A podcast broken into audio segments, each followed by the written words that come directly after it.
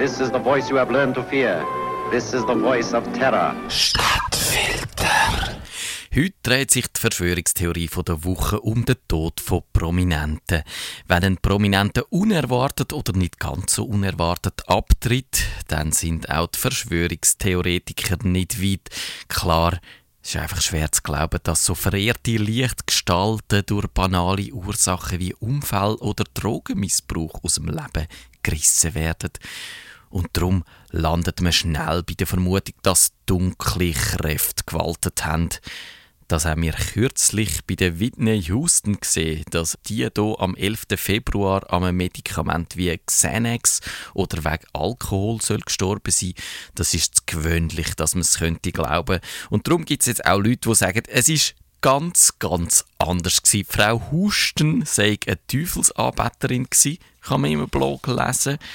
Und ihre teufelsanbetende Gespöntli hegen sie dann einem Liebhaftigen als Opfer dargebracht. Und das sei genau sieben Tage passiert, nachdem die Madonna am Super Bowl so eine Art heilige Mess zelebriert hat und wegen dieser Madonna und ihrer komischen Pseudoreligion Hex drüber aber so eine Art satanisches Gegengewicht braucht heißt in dem Blog.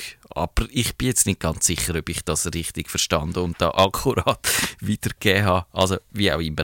Sehr einleuchtend und lichtverständlich ist hingegen die Theorie, wo man nach dem Tod von Michael Jackson hat überall können lesen. Der sei Tod einfach viel mehr wert gewesen als lebendig, weil am Ende von seinem Leben hat er einen Schuldenberg von 500 Millionen Dollar angehäuft Bilder, Antiquitäten, Charterflüge und die vielen Gerichtsprozesse. Das hat einfach schon ein paar viel Geld gekostet. Posthum hat Michael Jackson dann über eine Milliarde US-Dollar verdient. Das ist nach dem Abstottern von all diesen Schulden ein dickes Plus gewesen. Lohnt sich einleuchtend. Leider kann man jetzt wegen dieser Faktenlage eben nicht sagen, dass der Tod nur vortäuscht gewesen sei, was ja auf eine Art noch schön wäre, wenn man das jetzt könnte da reinbringen Und darum weisen aber die Verschwörungstheoretiker umso genüsslicher darauf hin, dass schon für viel weniger Geld Mord und Totschlag begangen worden sei. Ein anderer Promi, der durch sein aus dem Leben scheiden sehr viele Spekulationen ausgelöst hat, ist die Marilyn Monroe, Norma Jean. Sie ist am 5. August 1962 tot aufgefunden worden. 36 ist sie worden und hat Barbiturat und Schlafmittel im Blut gehabt. Wahrscheinlich Suizid ist in der Sterbeurkunde gestanden. Aber eben, wenn jemand so jung stirbt, dann muss das eigentlich doch düstere Gründe haben. Und da würde die Mafia, der Mob ins Bild passen. Oder genauer der Chuck Changana. Der hat 1992 ein Buch geschrieben und gesagt, sein Vater hätte Joe Kennedy Senior während der Prohibition vor einem Killerkommando bewahrt. Der Joe Kennedy ist der Vater vom Präsident John F. Kennedy und vom Robert Kennedy und er hat im Filmbusiness geschafft und sein Einstieg hier hat die Mafia finanziert. Doch statt Dankbarkeit zu zeigen, ist der Robert Kennedy ein entschlossener Kämpfer gegen die Mafia geworden, wo er Justizminister im Kabinett von seinem Brüder war.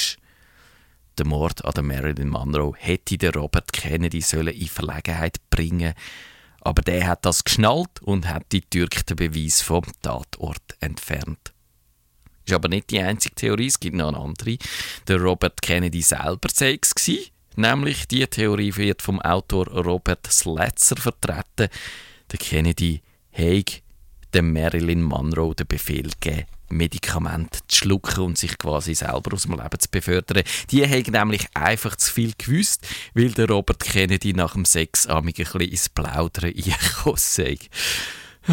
Ja, diese Theorie gibt es auch in der Variante, wo der John F. Kennedy die Marilyn durch den Geheimdienst hat beseitigen lassen. Jetzt kommt der Milo Speriglio ins Spiel. Der hat das Buch geschrieben, Krypt 33 heißt das.